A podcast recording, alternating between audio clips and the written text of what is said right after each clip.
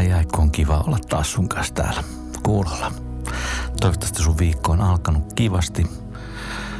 Koet olosi suurin piirtein ihmiseksi ja sellaiseksi ihmiseksi vielä, joka kykenee elämään ihan hyvää, merkityksellistä elämää kaikesta huolimatta. Nyt me ollaan puhuttu työstä kaksi jaksoa ja, ja ajattelin, että vaikka vähän hävettää, niin menen kohti aihetta nimeltä johtajuus. Ja otan riskin ja puhun jopa johtajista. Nyt mä tiedän, että ei mun kaikki kuuntelijat ole johtajia. Ja ehkä parempi niin. Ajattelin kuitenkin, että ihan hyvä katsoa tätä monipuolisesti ja pohtia myös sitä näkökulmaa tähän asiaan, koska se on yllättävän iso tekijä tässä kaikessa. Haluttiin tai ei. Se, miten johtaja toimii, miten johtaja käyttäytyy, mitä johtaja osaa, mistä johtaja tuli ja mihin johtaja menee, on yllättävän paljon merkitystä siihen, miten me voidaan siellä työssä, minkälaista yhteistyötä me voidaan rakentaa ja tuleeko siitä työstä yhtään mitään. Mä oon huomannut, että vaikka mä en lukenut hirveästi tuosta niin kuin johtaja-opaskirjoja, olen siis toki tehnyt järjestöjohtajan ammattitutkinnon ja M B A:kin tuli suoriteltua. En mä tiedä, onko niistä johtajakouluksi ollut. Mutta mä oon tehnyt tämmöisen havainnon, että aika usein johtajuudesta kirjoittaa ja puhuu ihmiset, jotka eivät ole olleet johtajana itse päivääkään. Ainakaan sen koko organisaation johtajana. Ehkä jossain muussa johtotehtävässä kylläkin. Mä oon tullut siihen tulokseen, että johtajuudesta ymmärtää jotain vasta sitten, kun on toiminut itse jonkin aikaa johtajana. Ja oon myös huomannut sen, että kun musta itsestäni tuli johtaja, niin mun ajatukset muuttui siitä, että mitä johtajuus on ja mitä johtaja on. Hirveästi on käsityksiä, mitä johtaja tekee tai mitä hän ei tee. Minkälainen on hyvä johtaja, minkälainen ei.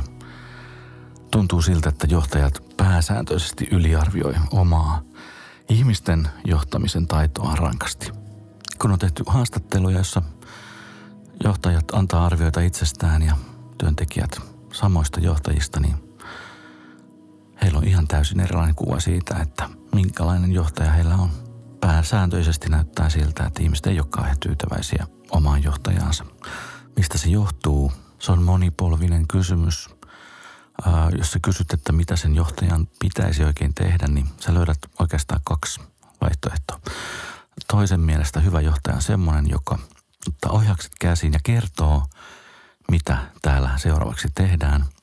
Toisen mielestä hyvä johtaja on semmoinen, joka ei puutu ollenkaan siihen, kun asiantuntijat tekee työtään. Ja näistä kahdesta vaihtoehdosta voisi sanoa, että harvemmin, jos ihmisiä on enemmän kuin kymmenen, niin hyvin harvoin ne on samaa linjaa edustamassa molemmat.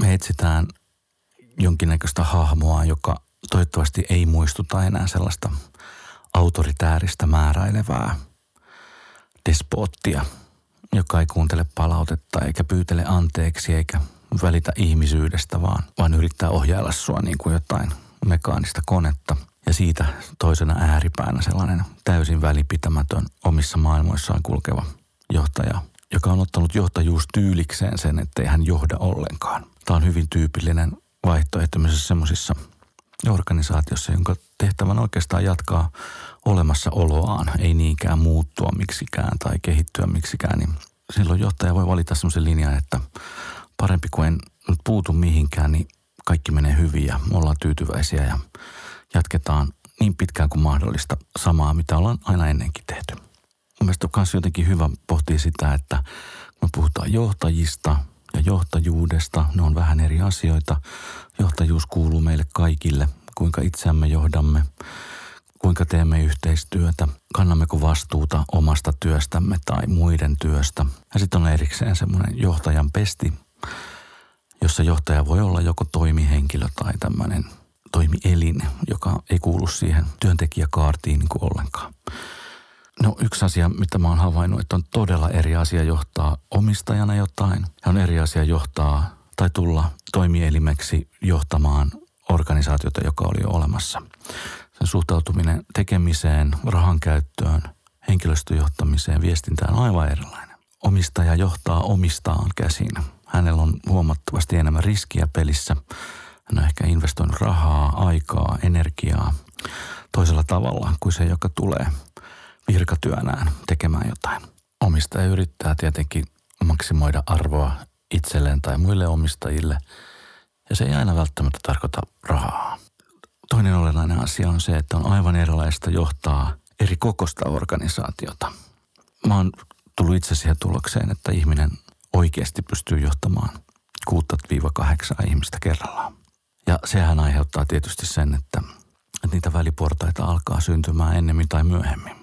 No tapa, miten johtajaksi tullaan, liittyy myös paljon siihen organisaatioon. Jos olet itse perustanut yhdistyksen tai yrityksen, niin sä lähdet vähän eri näkökulmasta kuin semmoisessa perinteisessä, usein vähän isommassa organisaatiossa, jossa asiantuntijuus oikeastaan on se tapa päästä eteenpäin. Jos sä katsot vaikka terveyskeskuksia tai tämmöisiä lääkärikeskuksia, niin usein sä aloitat siellä lääkärinä ja sit sä ylenet se sun oman asiantuntemuksesi kautta eteenpäin.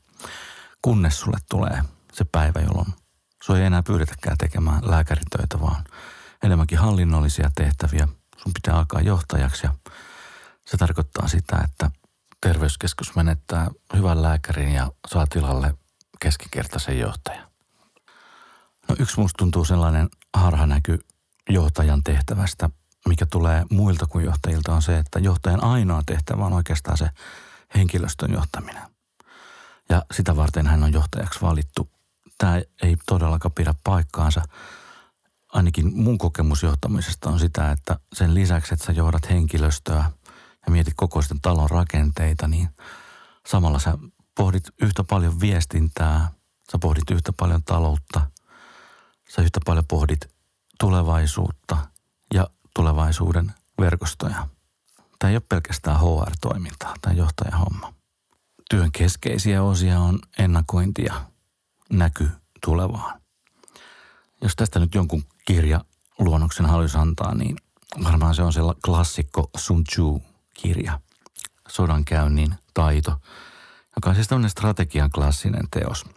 Tietenkin on hyvä ymmärtää, että eihän tämmöinen maailmanparannusyritykset ja yhdistykset, missä mäkin toimin järjestökentällä, niin mitään sodankäyntiä ole, mutta kun sä vähän aikaa oot siinä, niin huomaat, että ei se nyt niin kauhean kaukanakaan.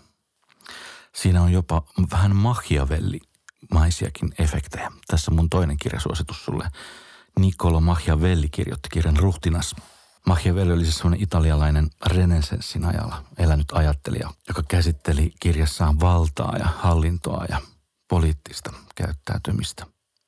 Se Machiavellin kirja kannattaa lukea ihan jo vaan sen takia, että tunnistaa sellaisen johtajan, joka käyttää machiavelliläisiä tekniikoita.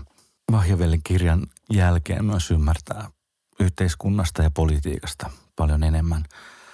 Mulla on vähän semmoinen kutina, että kun katsoo tämän maailman pääjohtajia, niitä isoja toimitusjohtajia, kuten Amerikan tai Venäjän tai Kiinan johtajia, niin musta tuntuu, että se Machiavelli on tullut niille aika tutuksi. Ja ehkä sitä kautta heistä on tullut maailmanjohtajia. Meillä on tapana korostaa, ja minäkin uskon vahvasti siihen, että pehmeät taidot, niin sanotut soft skills, johtajataidot on nykypäivän työelämässä äärimmäisen tärkeitä. Jostain syystä, kun me katsotaan näitä maailmanhallitsijoita, niin me he eivät ole tunnetuimpia näistä soft skillseistä, niin kuin René Brown korostaisi. Eli lue se Machiavellin kirja, mutta älä nyt semmoiseksi johtajaksi ala, päinvastoin. Meidän tehtävä on tietysti yrittää poistaa tästä maailmasta sen kaltaisia johtajia. No se ykköstehtävä johtajalla on tietysti tosiaankin nähdä pidemmälle, tehdä sekä lyhyen ajan tavoitteita, mutta mikä tärkeintä, luoda jonkin näköinen näky tulevaisuuteen. Mihin me ollaan menossa, mitä tulee tulevaisuudessa tapahtumaan. Että kyllähän johtaja harjoittaa sellaista systeemistä ajattelua. Että voisi ymmärtää jotenkin se oman organisaation kokonaisuutena, mutta myöskin tunnistaa sen eri osien väliset suhteet ja sen vaikutukset koko maailmaan. Mä oon lähtenyt siitä ajatuksesta, nykyään ei ole enää muuta kuin kansainvälisiä organisaatioita. Se on eri asia, tekeekö se mitään kansainvälisesti, mutta tavallaan tuossa napin painalluksen päässä kaikki ne mahdollisuudet on ja Ne kaikki asiat vaikuttaa siihen organisaatioon, halusit tai et. No henkilöstöjohtajana tietysti johtaja pyrkii jotenkin pohtimaan, että mikä osa on semmoisella vapauden ja kontrollin välissä. Hän yrittää miettiä organisaation sisäisiä ja ulkoisia vuorovaikutussuhteita ja yrittää tietysti rakentaa positiivisia suhteita. Tästähän me tehtiin kokonainen jakso viimeksi. Yhteistyön rakentaminen on tietysti johtajan yksi perustehtäviä. Nyt se, mitä se johtaja miettii siitä visiostaan, niin ehkä tässä on sellainen asia, jos näkee sellaisia organisaatioita, missä on kaikkein pahoin olla. Olen ollut paljon tekemässä työnohjauksia kymmeniin, ellei satoihin organisaatioihin. Mä oon tehnyt paljon ihan yksilövalmennuksia johtajien kanssa tai työyhteisöjen työnohjausta. Niin huomaa, että sellaiset työyhteisöt, joissa ei ole selkeää tulevaisuuskuvaa, niin ne voi kyllä kaikkein huonoiten. Et ilman tätä kykyä johtaja voi todellakin olla ehkä turhin työntekijä siinä organisaatiossa. Et johtajan tehtävä on tietysti synnyttää halua. Halua mennä johonkin yhteiseen suuntaan. Johtaja kertoo sen oman visionsa. Hän kertoo sen syyn, minkä takia hän sitä työtä tekee. Mikä on sen merkitys ja tarkoitus hänelle. Ja pyytää apua ihmisiltä. Tulkaa mukaan, tehdään tämä yhdessä. Jos tämän vaiheen unohtaa, voi äkkiä käydä niin, että talossa ei ole johtajaa ollenkaan. Ja nyt mä en tarkoita kirjaimellisesti. Se voi edelleen olla johtaja, mutta se johtaja ei ole välttämättä johtaja. Jos laivan kapteeni on päättänyt olla ohjaamatta laivaa, on aivan selvää, että ihmiset kysyy ja etsii sitä kapteenia. Ja jos ei sitä kapteenia löydy, niin joku sen tyhjien täyttää. Yksi psykoterapeutti sanoi minulle joskus hyvin, että jos organisaatiosta puuttuu johtaja, paikan ottaa yhteisön sairain jäsen. Ja aika usein näin se varmaan menee. Ja se viestintä on niin iso asia nykypäivän johtajuudessa, että sellainen johtaja, joka menee piiloon ihmisiä ja tilanteita ja olosuhteita, niin sellaisesta ei koskaan hyvä heilu. Johtajan pitää sekä nähdä että myöskin tehdä. Se on ehkä se johtajan vaikein asia. Pitäisi saada jotain aikaiseksi. Ihan oikeasti aikaiseksi. Että se ei ole ihan pelkkää verkostotehtävää ja viisastelua kahvihuoneessa. Että se toimeenpanon vaihe kuuluu sille johtajalle, että se pitää huolta siitä, että jotain tapahtuu. Ja koska hän ei voi yksin saada kaikkea tapahtumaan, hän tarvitsee siihen ihmisiä, jotka kanssa tehdään yhteistyötä. Ja silloin se johtajan rooli on enemmänkin tukija. Se, joka poistaa niitä esteitä. Mahdollistaa ihmisten tehdä omaa työtään, ei mikromanageeraamalla siellä välissä ja puuttumalla yksi, pieniin yksityiskohtiin, mutta ei myöskään vetäytymällä ja hylkäämällä sitä ihmistä. Yksi olennainen asia myös johtajan työssä on määritellä se, että kuka on tämän organisaation asiakas. Ihan oikeasti. Kenelle tätä tehdään ja miksi tätä tehdään. Ja sen johtajan tehtävä on viestiä se kaikille. Jos sä mietit, että onko se asiakas se palvelun käyttäjä. Joskus käy niin, että palvelun käyttäjä ei ole se, joka maksaa viulut, vaan se on joku ihan muu. No onko se asiakas sitten se, joka maksaa ne viulut? Mm, joskus on näinkin. Asiakkuuksia toki voi olla myös monenlaisia. Mutta joskus käy myös niin, että toimintakulttuuri alkaa edistämään ajatusta siitä, että, että työntekijät on itse asiassa niitä asiakkaita ja heidän hyvinvointi on sen organisaation olemassaolon syy. Joskus voi käydä jopa niin, että se johtaja ottaa asiakkaan paikan. Se tarkoittaa sitä, että hän kerää ympärilleen ystäviä ja kollegoita ja sukulaisia, jotka kannattelee häntä olemaan se johtaja. Hänestä tuli sen organisaation päähyödyn saaja. Eli aikamoinen homma on johtajalla. Nähdä, viestiä, saada aikaiseksi, tukea ihmisiä omassa tehtävässään ja mikä tärkeintä synnyttää sitä halua, seurata, synnyttää halua, mennä yhteiseen suuntaan. No rahastakin pitäisi jotain ymmärtää. Olen ollut monta kertaa sellaisissa hallituksen kokouksissa, missä me katsotaan talouslukuja ja mä huomaan ja kaikki muutkin huomaa samaan aikaan, että me tämä kaikki ihan yllättävän vähän siitä tuloslaskelmasta. Me ollaan täysin sen varassa, mitä esittelijä meille niistä luvuista kertoo. Tämä on huono paikka olla. Kyllä meidän pitää pystyä niitä numeroita johtamaan ihan siinä kuin niitä ihmisiäkin. No johtajalla on tietysti parempi asema kuin työntekijöillä. Todennäköisesti parempi palkkakin. Mutta samaan aikaan johtaja menettää monta sellaista oikeutta, mitä työntekijällä on. Hän luopuu niistä vapaaehtoisesti asettumalla asemaan, joka on selkeästi erilainen. Johtajalla ei ole aina työsuhdetta. Hän voi olla tämmöisellä johtajasopimuksella, joka voidaan irtisanoa viidentoista minuutin varoitusajalla. Tyyli jätäpä kone ja avaimet pöydälle ja poistu tästä huoneesta. Tällaistakin on joskus nähty. Ää, työntekijälle näin ei käy. Se on yhteistyösopimus, jonka työntekijä voi purkaa. Johtaja ei samoilla perusteilla. Mutta pääasiassa mä kyllä mietin, että johtaminen on itse asiassa aika kivaa. Mutta siinäkin mä huomaan, että on tärkeää, että sä johdat semmoisia ihmisiä, joita sä osaat johtaa. Jokaista ihmistä johdetaan vähän eri tavalla, mutta mä oon huomannut, että vaikka mä pidän itseäni mitenkään hävinä johtajana, niin jotkut on ollut sitä mieltä, että mä oon ollut heille, heidän paras johtajansa ja aivan varmasti on myös sellaisia ihmisiä, jotka on sitä mieltä, että mä oon ollut heidän huonoin johtajansa. Ja he on molemmat oikeassa. Mä ajattelen niin, että mun johtamistyyli ja tapa on sellainen, että se tulee mulle aika luonnostaan. Mä yritän olla sitä, mitä mä olen ihmisenä ja sitä kautta se sopii toisille, toisille ei. Ehkä mun on hyvä löytää semmoisia ihmisiä mun ympärille, jolle, jolle se mun tyyli sopii. Enkä esitäkään olevani semmoinen kaikille sopiva henkilöstöjohtaja. Mä oon tosi tyytyväinen sen organisaation kokoon, jota mä nyt johdan. Meitä on ne parisenkymmentä ihmistä ja, ja mulla on esihenkilötehtäviä oikeastaan vaan meidän johtoryhmän kanssa, eli noin neljän viiden ihmisen kanssa. Se sopii jotenkin mulle tosi hyvin ja me on saatu rakennettu joku sellainen luottamus, että me viihdytään yhdessä. On syntynyt kulttuuri siitä, että me voidaan sanoa kiitos, me voidaan sanoa anteeksi.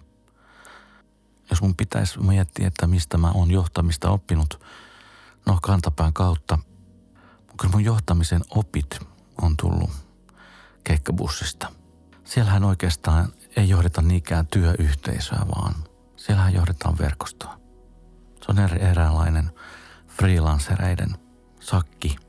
Kaikki on oikeastaan niin kuin omia yksityisiä toimijoitaan ja me pitää löytää yhteistyötä. Se ei tarkoita sitä, että se on verkostomainen se rakenne, ettei sitä pitäisi myös johtaa. Totta kai pitää johtaa, mutta selkeästi se dynamiikka on erilainen. Ja mun oikeastaan ajatus onkin niin, että mietin tulevaisuuden työelämää. Niin musta tuntuu, että johtamisen tulevaisuus on huomattavasti enemmän verkostojen johtaminen kuin työyhteisöjen ja alaisten johtaminen. Mä en ole koskaan kokenut palvelukulttuuria omakseni. Mä en palvele organisaatiota. Mä en palvele ihmisiä. Mä palvelen sitä asiaa, sitä merkitystä, mitä me tehdään. Se on mulle kaikkein tärkeintä. Myöskin mä en koskaan toivo itselleni palvelua keneltäkään. Mä toivon hyvää kumppanuutta. Ja se auttaa, että me tehdään asioita samalla viivalla. Ja vaikka ei olla samassa asemassa, niin ihmisinä me ollaan tasavertaisia. Ja me voidaan kohdella toisiamme tasavertaisesti. Johtajuus on varmaan se niin sanottu lasikatto. Sen organisaation kyvylle muuttua tai kehittyä tai voida hyvin. Ja mä toivon tietysti sydämestäni, että myös siitä vastuuta itselleen ottaa. Ja toki toivon, että koko yhteisö voi kantaa vastuuta yhteisestä hyvinvoinnista.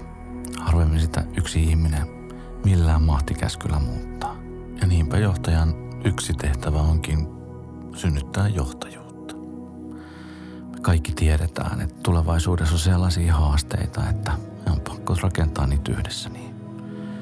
Silloin myös sen johtajan rooli voi olla enemmän kasaava, tukeva, mahdollistava, yhteistä etua ajava. Tavalla tai toisella. Toivottavasti johdat itseäsi lempeydellä loppuviikkoon. Tuu sitten taas ensi viikon keskiviikkona langoille, niin pohditaan sitten taas lisää. Kaikkea hyvää sun viikkoon.